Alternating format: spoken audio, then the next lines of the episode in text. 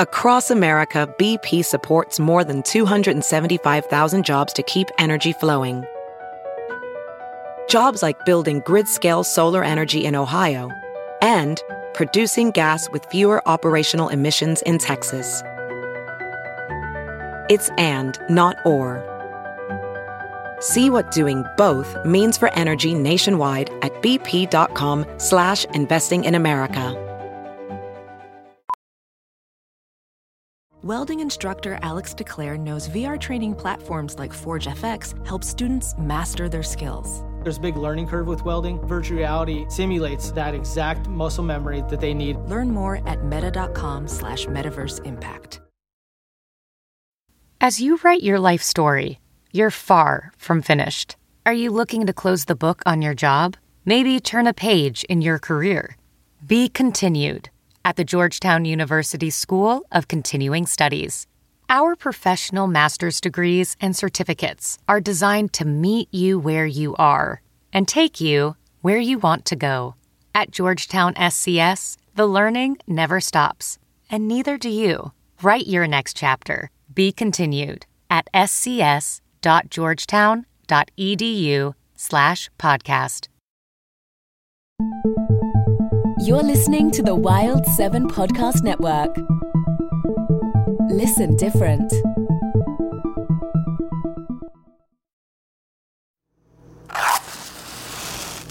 Oh, for a muse of fire that would ascend.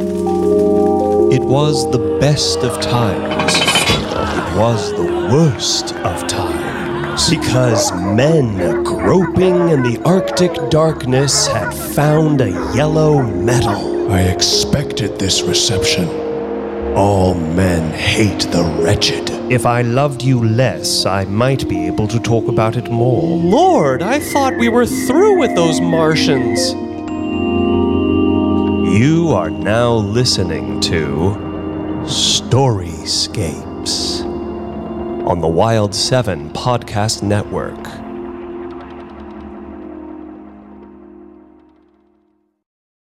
Diary of a Madman by Nikolai Gogol. Performed by Alex Rogers. October 3rd. A strange occurrence has taken place today. I got up fairly late, and when Maura brought me my clean boots, I asked her how late it was. When I heard it had long struck 10, I dressed as quickly as possible. To tell the truth, I'd rather not have gone to the office at all today. For I know beforehand that our department chief will look as sour as vinegar. For some time past, he's been in the habit of saying to me, Look here, my friend, there's something wrong with your head. You often rush about as though you were possessed. Then you make such confused abstracts of the documents that the devil himself cannot make them out. You write the title without any capital letters, and add neither the date nor the docket number. The long legged scoundrel. He is certainly envious of me because I sit in the director's workroom and mend His Excellency's pens. In a word, I should not have gone to the office if I had not hoped to meet the accountant and perhaps squeeze a little advance out of this skinflint. A terrible man, this accountant. As for his advancing one's salary once in a way, you might sooner expect the skies to fall. You may beg and beseech him, and be on the very verge of ruin. This gray devil won't budge an inch. At the same time, his own cook at home, as all the world knows, boxes his ears. I really don't see what good one gets by serving in our department. There are no plums there. In the fiscal and judicial offices, it is quite different. There, some ungainly fellow sits in a corner and writes and writes. He has such a shabby coat and such an ugly mug that one would like to spit on both of them. But you should see what a splendid country house he has rented. He would not condescend to accept a gilt porcelain cup as a present. You can give that to your family doctor. He would say, nothing less than a pair of chestnut horses, a fine carriage, or a beaver fur coat worth 300 rubles would be good enough for him. And yet he seems so mild and quiet and asks so amiably, uh, Please lend me your penknife. I wish to mend my pen. Nevertheless, he knows how to scarify a petitioner till he has hardly a whole stitch left on his body. In our office, it must be admitted, everything is done in a proper and gentlemanly way. There's more cleanness and elegance than one will ever find in government offices. The tables are mahogany, and everyone is addressed as Sir. And truly, were it not for this official propriety, I should long ago have sent in my resignation. I put on my old cloak and took my umbrella, as a light rain was falling. No one was to be seen on the streets except some women who had flung their skirts over their heads. Here and there one saw a cabman or a shopman with his umbrella up. Of the higher classes, one only saw an official here and there. One I saw at the street crossing and thought to myself, Ah, my friend, you are not going to the office, but after that young lady who walks in front of you. You're just like the officers who run after every petticoat they see. As I was thus following the train of my thoughts, I saw a carriage stop before a shop just as I was passing it. I recognized it at once. It was our director's carriage. He has nothing to do in the shop, I said to myself. It must be his daughter. I pressed myself close against the wall. A lackey opened the carriage door, and as I had expected, she fluttered like a bird out of it. How proudly she looked right and left, how she drew her eyebrows together and shot lightnings from her eyes. Good heavens, I'm lost, hopelessly lost. But why must she come out in such abominable weather? And yet they say women are so mad on their finery. She did not recognize me. I'd wrapped myself as closely as possible in my cloak. It was dirty and old fashioned, and I would not have liked to have been seen by her wearing it. Now they wear cloaks with long collars, but mine has only a short double collar, and the cloth is of inferior quality. Her little dog could not get into the shop and remained outside. I know this dog. Its name is Maggie. Before I'd been standing there a minute, I heard a voice call, Good day, Maggie! Who the deuce was that? I looked round and saw two ladies hurrying by under an umbrella, one old the other fairly young. They'd already passed me when I heard the same voice say again, For shame, Maggie! What was that? I saw Maggie sniffing at a dog which ran behind the ladies. The deuce? I thought to myself. I- I'm not drunk. That happens pretty seldom. No, Fidel, you are wrong. I heard Maggie say quite distinctly. I was. I was. very ill. What an extraordinary dog. I was, to tell the truth, quite amazed to hear it talk human language. But when I considered the matter well, I ceased to be astonished. In fact, such things have already happened in the world. It is said that in England a fish put its head out of water and said a word or two in such an extraordinary language that learned men have been puzzling over them for three years and have not succeeded in interpreting them yet. I also read in the paper of two cows who entered a shop and asked for a pound of tea. Meanwhile, what Maggie went on to say seemed to me still more remarkable. She added, I wrote to you lately, Fidel.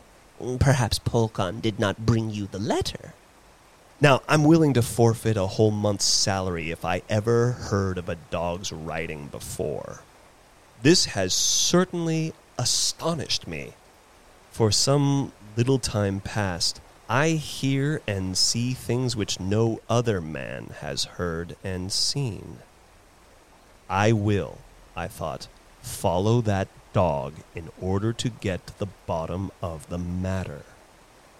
Accordingly, I opened my umbrella and went after the two ladies. They went down Bean Street, turned through Citizen Street and Carpenter Street, and finally halted on the Cuckoo Bridge before a large house. I know this house. It's Zverkov's. What a monster he is. What sort of people live there? How many cooks? How many bagmen? There are brother officials of mine also there, packed on each other like herrings. And I have a friend there, a fine player on the cornet. The ladies mounted to the fifth story. Very good, thought I. I will make a note of the number in order to follow up the matter at the first opportunity. October 4th. Today is Wednesday, and I was, as usual, in the office. I came early on purpose sat down, and mended all the pens. Our director must be a very clever man. The whole room is full of bookcases. I read the titles of some of the books. They were very learned, beyond the comprehension of people of my class, and all in French and German. I look at his face. See? how much dignity there is in his eyes. I never hear a single superfluous word from his mouth, except that when he hands over the documents, he asks, What sort of weather is it? No, he's not a man of our class. He's a real statesman. I've already noticed that I am a special favorite of his.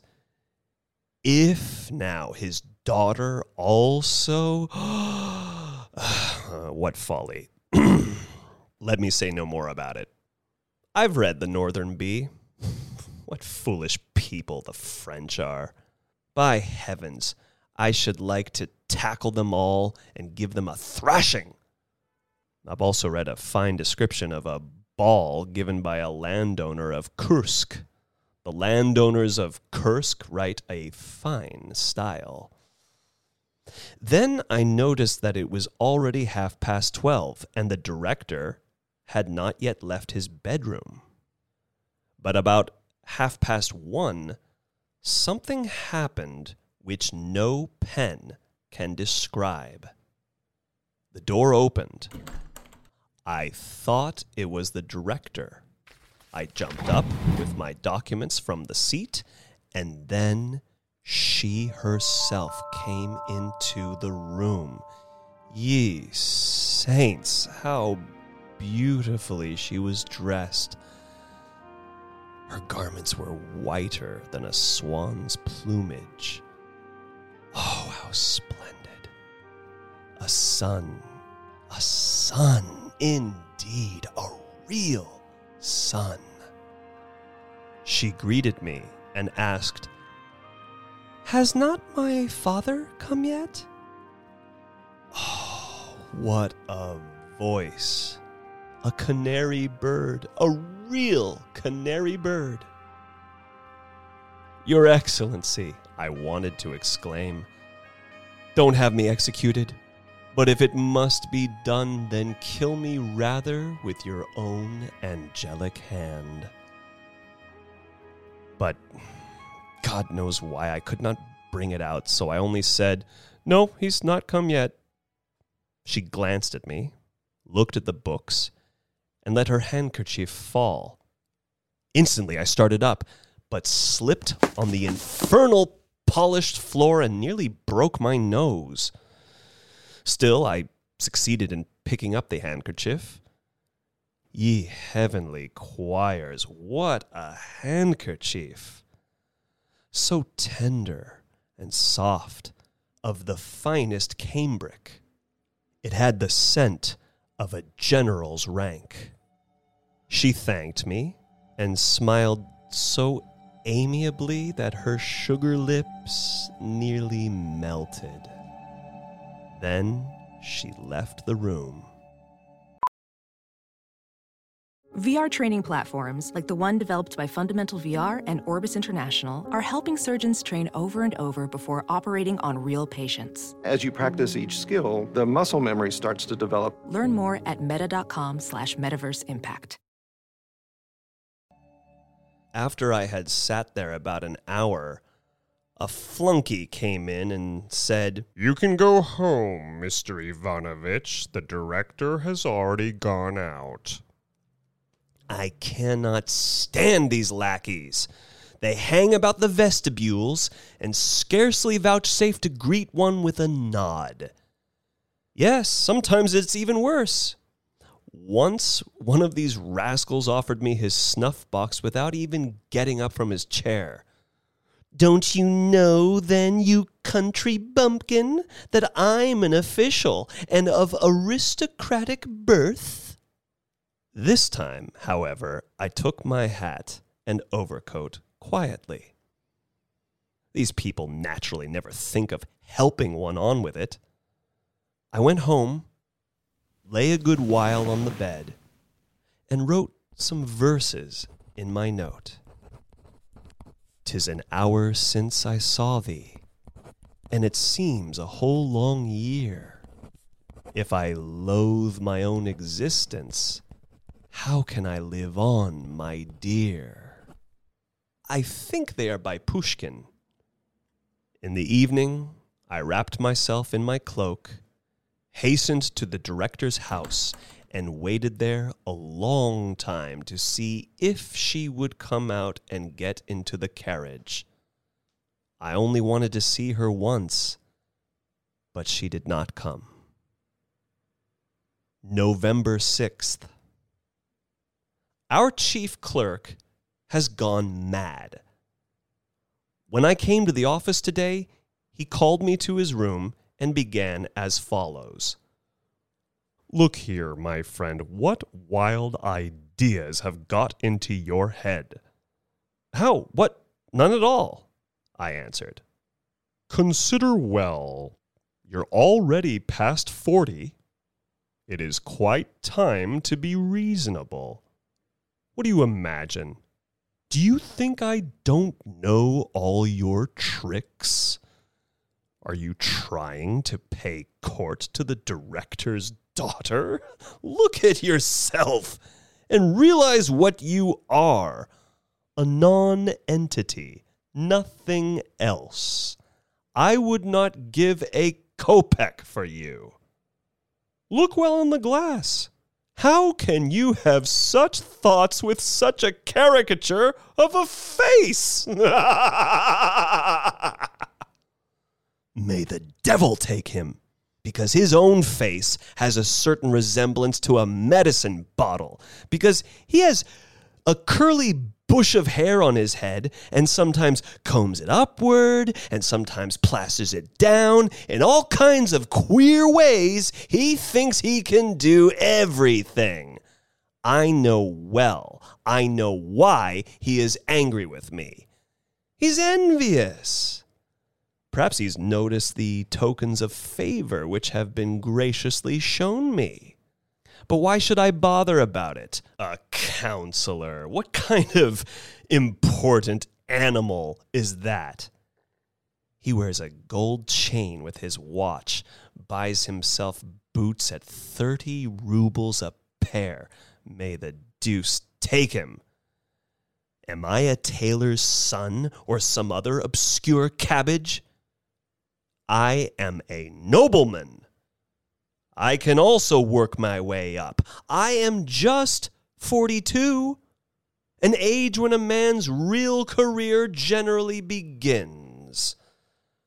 Wait a bit, my friend. I too may get to a superior's rank, or perhaps, if God is gracious, even to a higher one. I shall make a name which will far outstrip yours. You think there are no able men except yourself? I only need to order a fashionable coat and wear a tie like yours, and you would be quite eclipsed. But I have no money, and that is the worst part of it. November 8th. I was at the theater. The Russian House Fool was performed. I laughed heartily. There was also a kind of musical comedy which contained amusing hits at barristers. the language was very broad. I wonder the censor passed it. In the comedy, lines occur which accuse the merchants of cheating. Their sons are said to lead immoral lives and to behave very disrespectfully toward the nobility. The critics are also criticized. They are said only to be able to find fault so that authors have to beg the public for protection. Our modern dramatists certainly write amusing things. I am very fond of the theater. If I have only a kopeck in my pocket, I always go there. Most of my fellow officials are uneducated boors and never enter a theater unless one throws free tickets at their head. One actress sang divinely I thought also of. But silence. November 9th. About 8 o'clock, I went to the office. The chief clerk pretended not to notice my arrival. I, for my part, also behaved as though he were not in existence. I read through and collated documents. About four o'clock, I left. I passed by the director's house, but no one was to be seen. After dinner, I lay for a good while on the bed. November 11th. Today, I sat in the director's room, mended 23 pens for him, and for her, for her excellence, his daughter, four more. The director likes to see many pens lying on his table. What a head he must have! He continually wraps himself in silence, but I don't think the smallest trifle escapes his eye. I should like to know what he is generally thinking of, what is really going on in this brain. I should like to get acquainted with the whole manner of life of these gentlemen and get a closer view of their cunning courtiers' arts and all the activities of these circles. I've often thought of asking His Excellence about them, but the deuce knows why. Every time my tongue failed me and I could get nothing out but my meteorological report. I wish I could get a look into the spare room whose door I so often see open, and a second small room behind the spare room excites my curiosity. How splendidly it is fitted up! What a quantity of mirrors and choice china it contains! I should also like to cast a glance into those regions where Her Excellency, the daughter, wields the scepter. I should like to see how all the scent bottles and boxes are arranged in her boudoir, and the flowers which exhale so delicious a scent that one is half afraid to breathe, and her clothes lying about which are too ethereal to be called clothes. but silence. Today, there came to me what seemed a heavenly inspiration. I remembered the conversation between the two dogs which I had overheard on the Nevsky Prospect. Very good, I thought. Now I see my way clear. I must get hold of the correspondence which these two silly dogs have carried on with each other. In it, I shall probably find many things explained. I'd already once called Maggie to me and said to her, Listen, Maggie, now we're alone together. If you like, I'll also shut the door so that no one can see us. Tell me now all that you know about the mistress. I swear to you that I will tell no one. But the cunning dog drew in its tail, ruffled up its hair, and went quite quietly out of the door, as though it had heard nothing. I'd long been of the opinion that dogs are much cleverer than men. I also believed that they could talk, and that only a certain obstinacy kept them from doing so. They are especially watchful animals, and nothing escapes their observation. Now, cost what it may, I will go tomorrow to Zverkov's house in order to ask after Fidel, and if I have luck, to get hold of all the letters which Maggie has written to her. November 12th. Today, about two o'clock in the afternoon, I started in order by some means or other to see Fidel and question her. I cannot stand this smell of sauerkraut which assails one's olfactory nerves from all the shops in Citizen Street. There also exhales such an odor from under each house door that one must hold one's nose and pass by quickly. There ascends also so much smoke and soot from the artisan's shop that it is almost impossible to get through it. When I had climbed up to the sixth story and had rung the bell, a rather pretty girl with a freckled face came out. I recognized her as the companion of the old lady. She blushed a little and asked, what do you want? I want to have a little conversation with your dog. She was a simple minded girl, as I saw at once.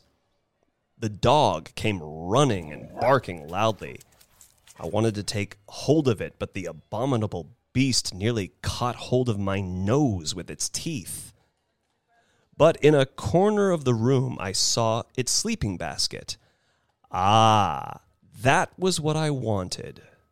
I went to it, rummaged in the straw, and to my great satisfaction, drew out a little packet of small pieces of paper.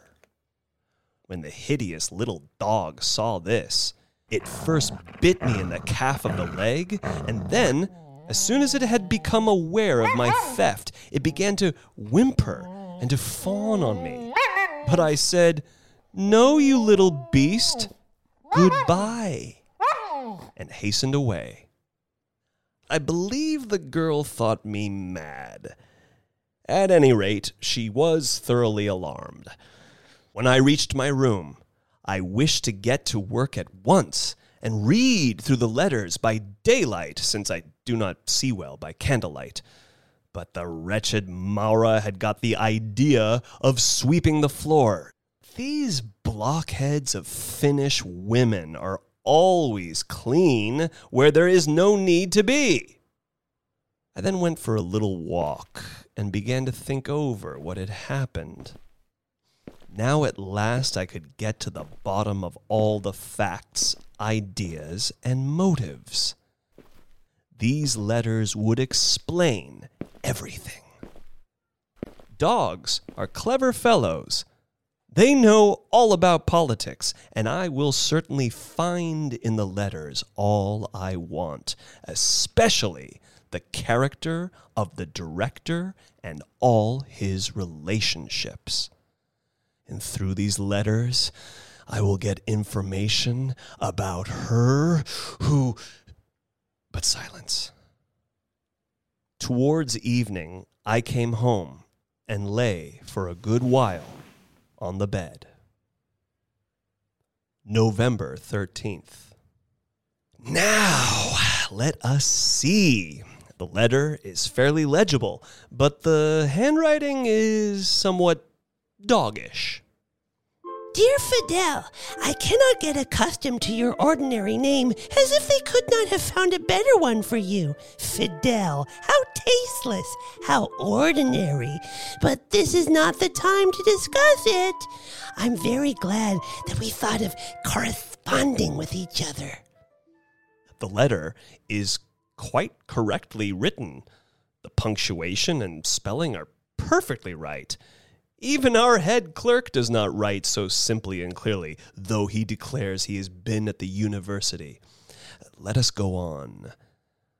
I think that it is one of the most refined joys of this world to interchange thoughts, feelings, and impressions. Hmm. This idea comes from some book which has been translated from German. I can't remember the title. I speak from experience, although I've not gone farther into the world than just before our front door. Doth not my life pass happily and comfortably? My mistress, whom her father calls Sophie, is quite in love with me. Ah, ah, but better be silent. Her father also often strokes me. I drink tea and coffee with cream.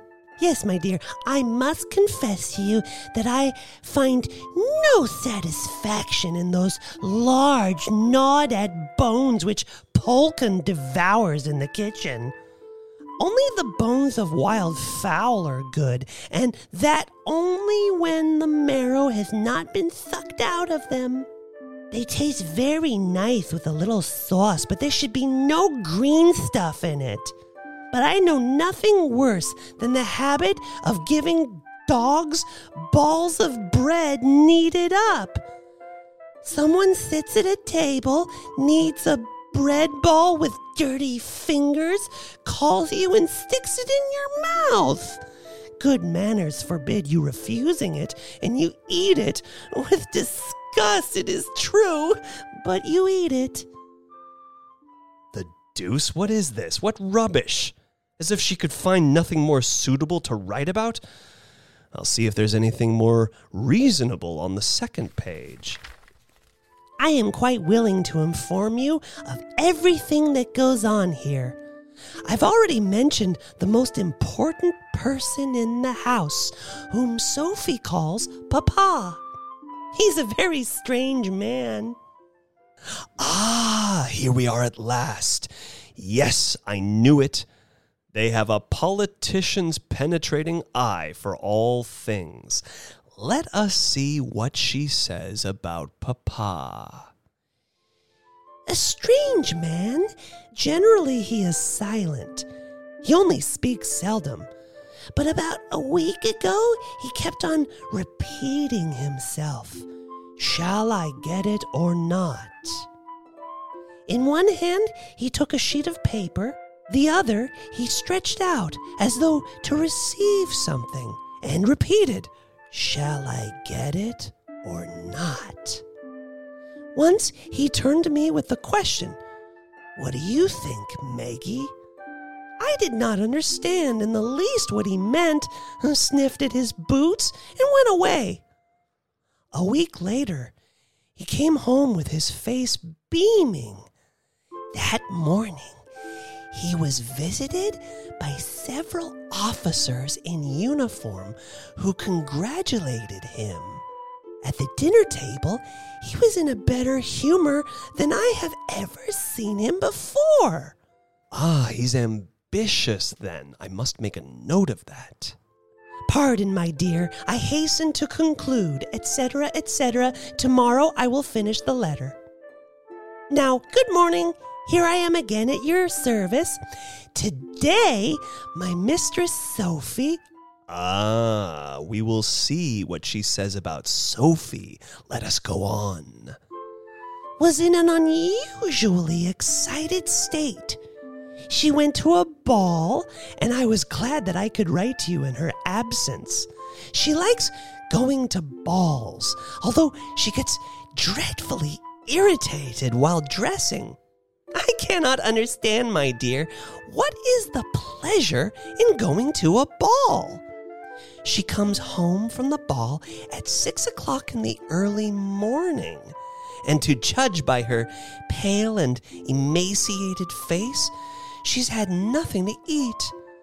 I could, frankly speaking, not endure such an existence. If I could not get partridge with sauce, or the wing of a roast chicken, I don't know what I should do. Porridge with sauce is also tolerable, but I get up no enthusiasm for carrots, turnips, and artichokes. The beginning is quite intelligent, but at the end, the canine nature breaks out. I will read another letter. It is rather long, and there is no date.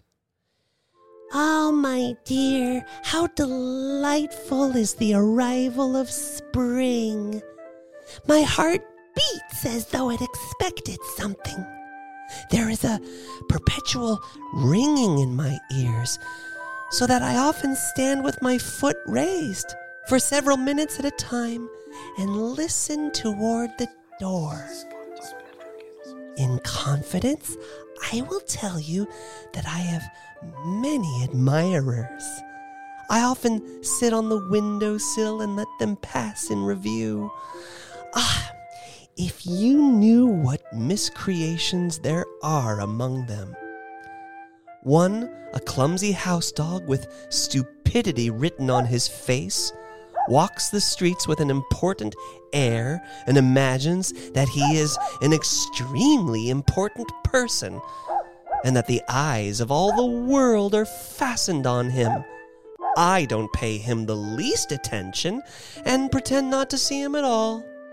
And what a hideous bulldog has taken up his post opposite my window.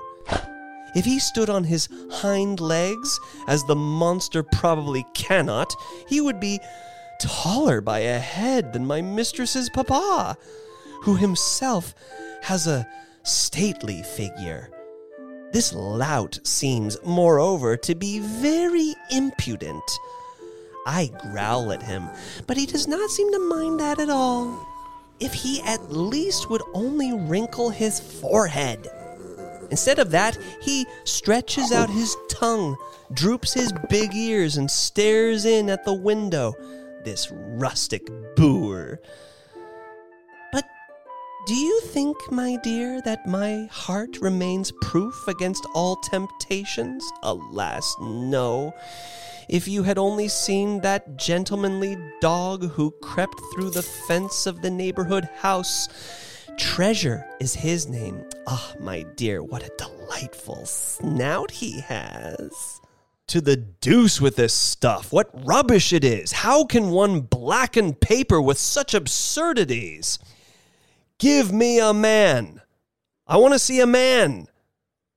I need some food to nourish and refresh my mind and get this silliness instead. I will turn the page to see if there is anything better on the other side. Sophie sat at the table and sewed something. I looked out of the window and amused myself by watching the passers by. Suddenly, a flunky entered and announced a visitor, Mr. Teploff. Show him in, said Sophie and began to embrace me. Ah, Maggie, Maggie, do you know who that is? He is dark and belongs to the royal household. And what eyes he has! Dark and brilliant as fire. Sophie hastened into her room. A minute later, a young gentleman with black whiskers entered. He went to the mirror, smoothed his hair, and looked round the room. Sophie entered and returned his bow in a friendly manner. I pretended to observe nothing and continued to look out of the window, but I leant my head a little on one side to hear what they were talking about. Oh, my dear, what silly things they discussed! How a lady executed the wrong figure in dancing, how a certain Boboff with his expansive shirt frill had looked like a stork and nearly fallen down. How a certain Lidina imagined she had blue eyes when they were really green, etc. I do not know, my dear, what special charm she finds in her Mr. Teploff and why she's so delighted with him. It seems to me myself that there is something wrong here. It's impossible that this Teploff should bewitch her. We will see further. If this gentleman of the household pleases her, then she must also be pleased, according to my view, with that official who sits in her papa's writing room. Oh, my dear, if you know what a figure he is, a regular tortoise. What official does she mean? He has an extraordinary name. He always sits there and mends his pens. His hair looks like a truss of hay. Her papa always employs him instead of a servant. I believe this abominable little beast is referring to me. But what's my hair got to do with the hay? Sophie can never keep from laughing when she sees him. You lie, cursed dog. What a scandalous tongue! As if I did not know that it is envy which prompts you, and that here there is treachery at work. Yes, the treachery of the chief clerk. Oh, this man hates me implacably. He has plotted against me. He's always seeking to injure me. I'll look through one more letter. Perhaps it will make the matter clearer. Fidel, my dear, pardon me that I have not written for so long. I was floating in a dream of delight. In truth, some author remarks love is a second life. Besides, great changes are going on in the house. The young Chamberlain is always here. Sophie is wildly in love with him. Her papa is quite contented. I heard from Gregor, who sweeps the floor and is in the habit of talking to himself, that the marriage will soon be celebrated. Her papa will at any rate get his daughter married to a general, a colonel, or a chamberlain. Deuce take it! I can read no more. It's all about chamberlains and generals. I should like myself to be a general. Not in order to sue her for hand and all that. No, not at all. I should like to be a general merely in order to see people wriggling, squirming, and hatching plots before me. And then I should like to tell them that they are both of them not worth spitting on. But it is vexatious. I tear the foolish dog's letters up in a thousand pieces. December 3rd. It is not possible that the marriage should take place. It's only idle gossip. What does it signify if he's a chamberlain? That's only a dignity, not a substantial thing which one can see or handle. His chamberlain's office will not procure him a third eye in his forehead. Neither is his nose made of gold. It's just like mine or anyone else's nose. He does not eat and cough, but smells and sneezes with it. I should like to get to the bottom of the mystery. Whence do all these distinctions come? Why am I only a titular counselor? Perhaps I am really a count or a general and only appear to be a titular counselor. Perhaps I don't even know who or what I am. How many cases are there in history of a simple gentleman, or even a burgher or peasant, suddenly turning out to be a great lord or baron? Well, suppose that I appear suddenly in a general's uniform, on the right shoulder an epaulette, on the left an epaulette, and a blue sash across my breast. What sort of a tune would my beloved sing then? What would her papa, our director, say? Oh, he is ambitious. He's a Freemason, certainly a Freemason. However much he may conceal it, I have found it out. When he gives anyone his hand, he only reaches out two fingers. Well, could not I this minute be nominated a general or a superintendent? I should like to know why I am a titular counselor. Why just that and nothing more? December 5th. Today I've been reading papers the whole morning very strange things are happening in Spain. I've not understood them all. It's said that the throne is vacant, the representatives of the people are in difficulties about finding an occupant, and riots are taking place. All this appears to me very strange.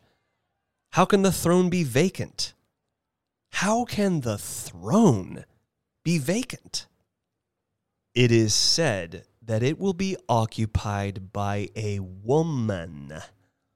A woman can't sit on a throne. That's impossible.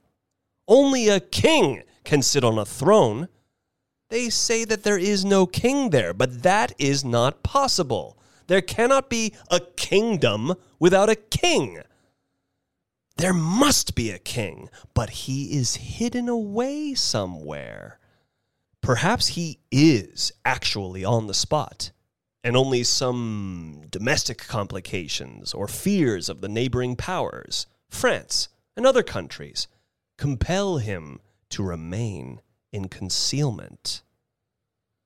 There might also be other reasons. December 8th.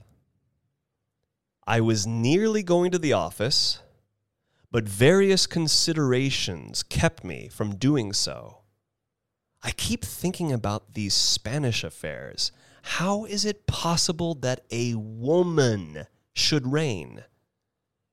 It would not be allowed, especially by England. In the rest of Europe, the political situation is also critical. The Emperor of Austria these events, to tell the truth, have so shaken and shattered me that I could really do nothing all day. Maura told me that I was very absent minded at table. In fact, in my absent mindedness, I threw two plates on the ground so that they broke in pieces. After dinner, I felt weak and did not feel up to making abstracts of reports. I lay most of the time on my bed and thought of the Spanish affairs. The year 2000, April 43rd. Today is a day of splendid triumph. Spain has a king. He has been found, and I am he. I discovered it today. All of a sudden, it came upon me like a flash of lightning. I do not understand how I could imagine that I am a titular counselor. How could such a foolish idea enter my head? It was fortunate that it occurred to no one to shut me up in an asylum. now it's all clear and as plain as a pikestaff. Formally, I don't know why, everything seemed veiled in a kind of mist. That is, I believe, because people think that the human brain is in the head. Nothing of the sort. It is carried by the wind from the Caspian Sea. For the first time, I told Maura who I am. When she learned that the King of Spain stood before her, she struck her hands together over her head and nearly died of alarm. The stupid thing had never seen the King of Spain before. I comforted her, however, at once by assuring her that I was not angry with her for having hitherto cleaned my boots badly Women are stupid things. One cannot interest them in lofty subjects. She was frightened because she thought all kings of Spain were like Philip II. But I explained to her that there was a great difference between me and him. I did not go to the office. Why the deuce should I? No, my dear friends, you won't get me there again. I'm not going to worry myself with your infernal documents anymore. Marchember 86, between day and night. Today, the office messenger came and summoned me, as I had not been there for three weeks. I went just for the fun of the thing. The chief clerk thought I would bow humbly before him and make excuses, but I looked at him quite indifferently. Neither angrily nor mildly, I sat down quietly at my place as though I noticed no one. I looked at all this rabble of scribblers and thought, if you only knew who is sitting among you. Good heavens! What a to do you would make! Even the chief clerk would bow himself to the earth before me, as he does now before the director.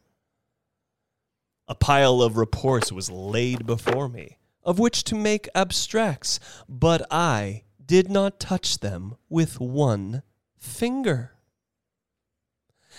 After a little time, there was a commotion in the office, and there a report went round that the director was coming.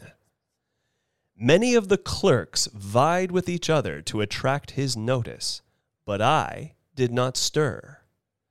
As he came through our room, each one hastily buttoned up his coat but I had no idea of doing anything of the sort. What is the director to me? Should I stand up before him? Never. What sort of a director is he? He is a bottle stopper and no director. A quite ordinary, simple, bottle stopper. Nothing more. I felt quite amused as they gave me a document to sign. They thought I'd simply put down my name. So and so, clerk. Why not? But at the top of the sheet, where the director generally writes his name, I inscribed Ferdinand the Eighth in bold characters. You should have seen what a reverential silence ensued. But I made a gesture with my hand and said, Gentlemen, no ceremony, please. Then I went out and took my way straight to the director's house. He was not at home. The flunky wanted not to let me in, but I talked to him in such a way that he soon dropped his arms. I went straight to Sophie's dressing room. She sat before the mirror. When she saw me, she sprang up and took a step backwards. But I did not tell her that I was the king of Spain. But I told her that a happiness awaited her beyond her power to imagine, and that in spite of all our enemies' devices, we should be united. That was all which I wished to say to her, and I went out. Oh, what cunning creatures these women are! Now I have found out what woman really is. Hitherto, no one knew whom a woman really loves. I am the first to discover it. She loves the devil. Yes, joking apart, learned men write nonsense when they pronounce that she is this and that. She loves the devil. That's all. You see a woman looking through her lorgnette from a box in the front row. One thinks she is watching that stout gentleman who wears an order. Not a bit of it. She is watching the devil who stands behind his back.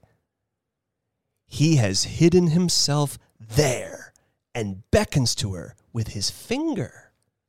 And she marries him. Actually, she marries him. That is all ambition. And the reason is that there is under the tongue a little blister in which there is a little worm of the size of a pin's head. And this is constructed by a barber in Bean Street. I don't remember his name at the moment, but so much is certain that, in conjunction with a midwife, he wants to spread Mohammedanism all over the world.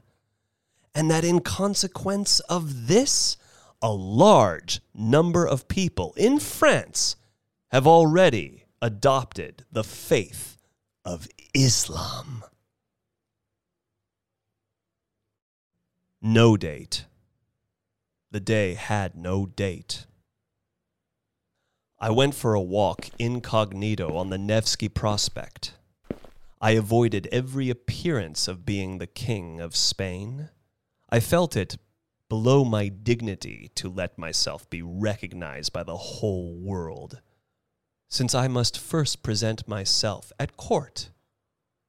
And I was also restrained by the fact that I have at present no Spanish national costume. If I could only get a cloak. I tried to have a consultation with a tailor, but these people are real asses. Moreover, they neglect their business, dabble in speculation, and have become loafers.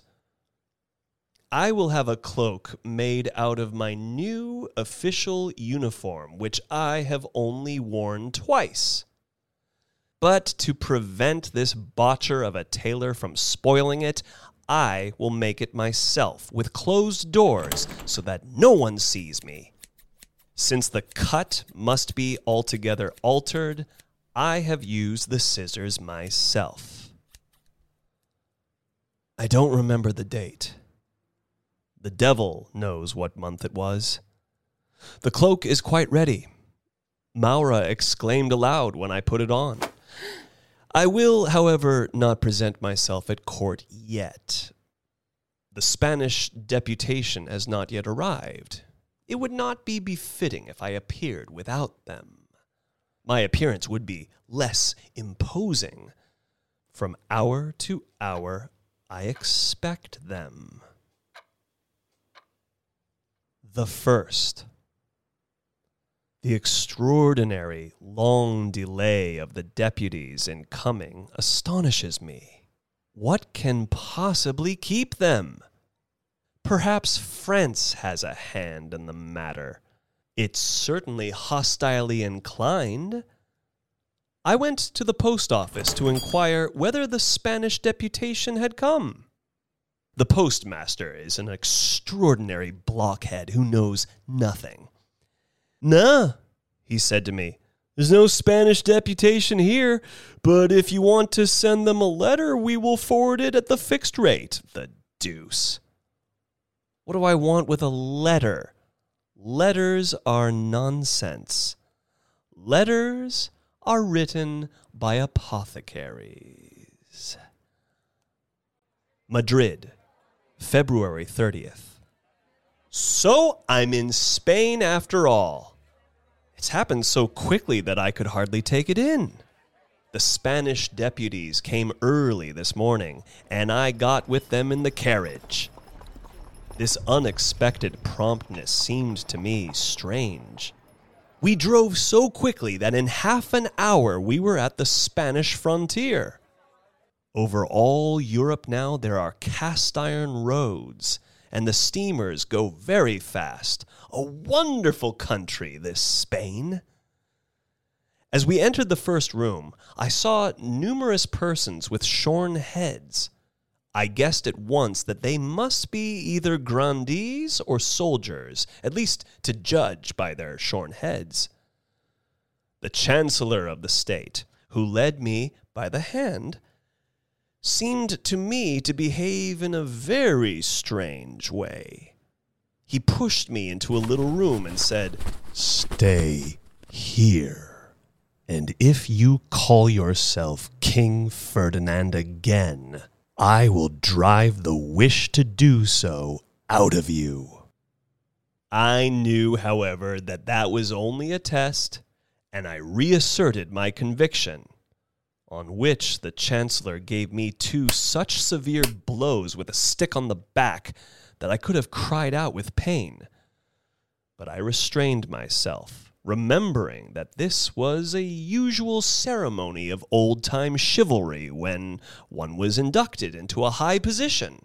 And in Spain, the laws of chivalry prevail up to the present day. When I was alone, I determined to study state affairs. I discovered that Spain and China are one and the same country. And it is only through ignorance that people regard them as separate kingdoms. I advise everyone urgently to write down the word Spain on a sheet of paper. He will see that it is quite the same as China.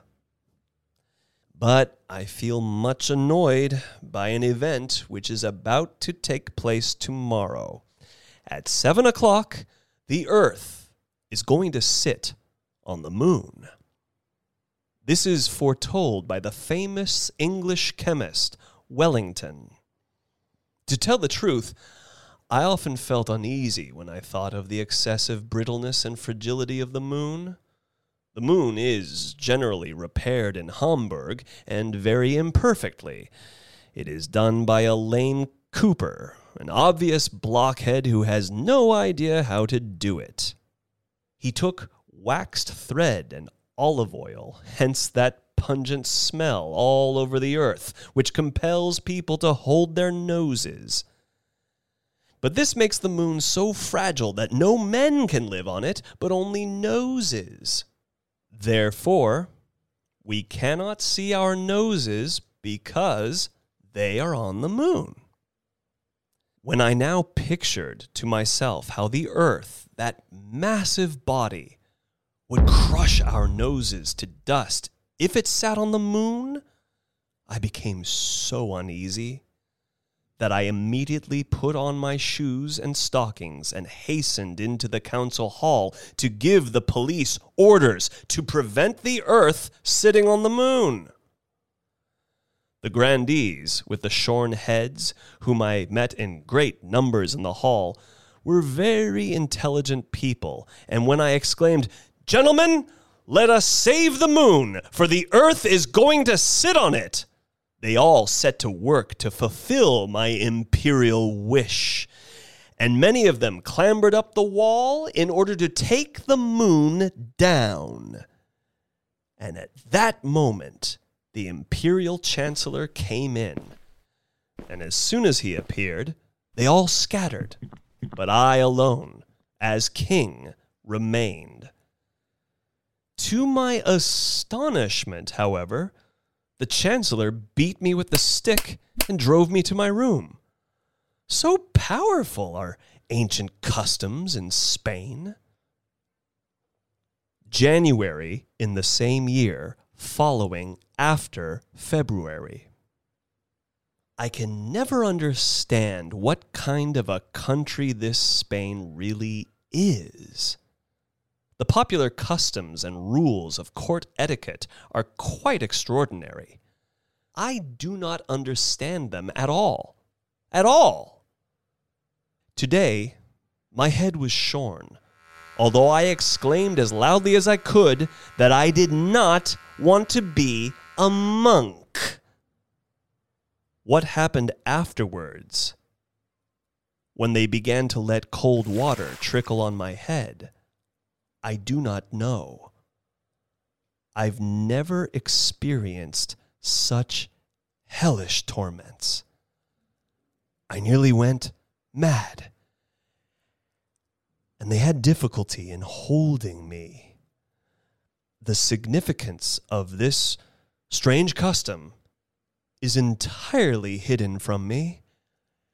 It is a very foolish and unreasonable one nor can I understand the stupidity of the kings who have not done away with it before now.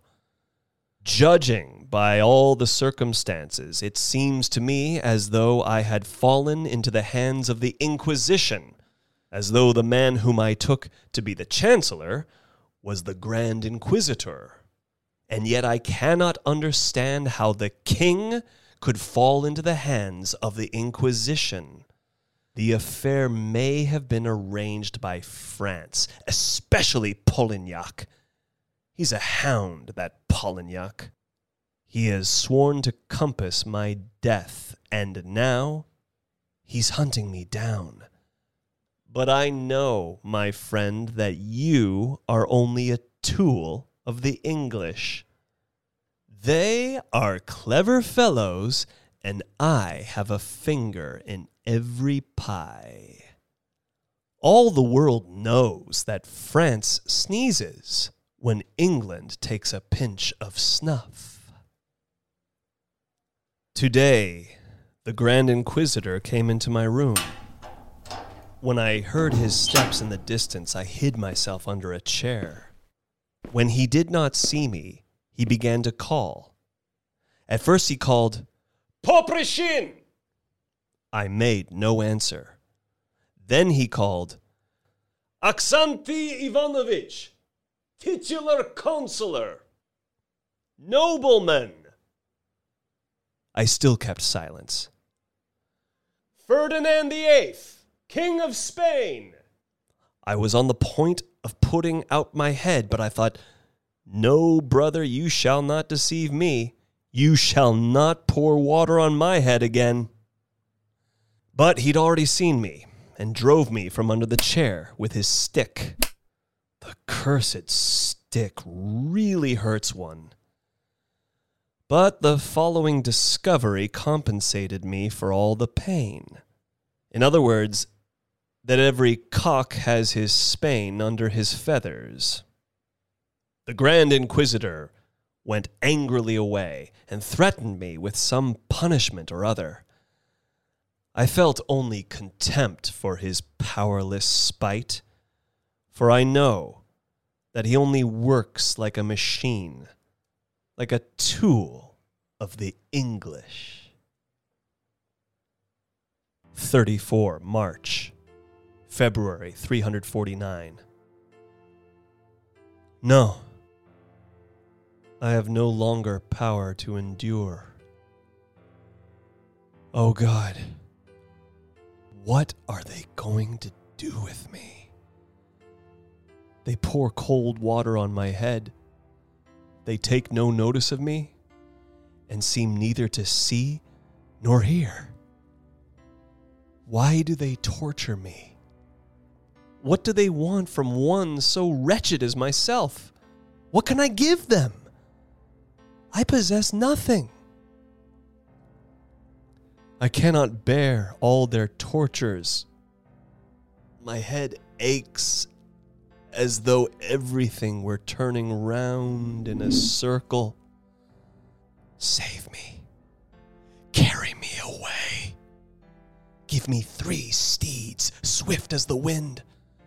Mount your seat, coachmen, ring bells, gallop horses, and carry me straight out of this world. Farther, even farther, till nothing more is to be seen. Ah, the heaven bends over me already. A star glimmers in the distance. The forest with its dark trees in the moonlight rushes past. A bluish mist floats under my feet. Music sounds in the cloud. On the one side is the sea, on the other, Italy. Beyond, I also see Russian peasants' houses. Is not my parents' house there in the distance? Does not my mother sit by the window? Oh, mother, mother, save your unhappy son. Let a tear fall on his aching head. See how they torture him. Press the poor orphan to your bosom. He has no rest in this world. They hunt him from place to place. Mother, mother, mother, have pity on your sick child. And do you know that the Bey of Algiers has a wart under his nose?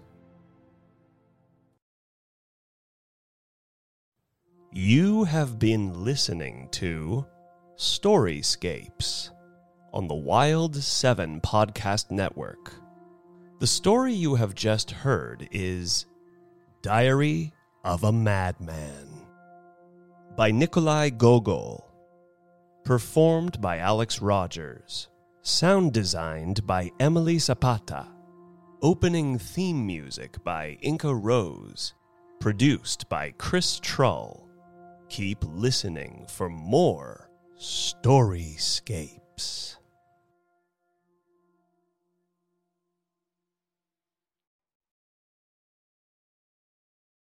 Look around. You can find cars like these on AutoTrader. New cars, used cars, electric cars, maybe even flying cars. Okay, no flying cars, but as soon as they get invented, they'll be on AutoTrader. Just you wait. AutoTrader.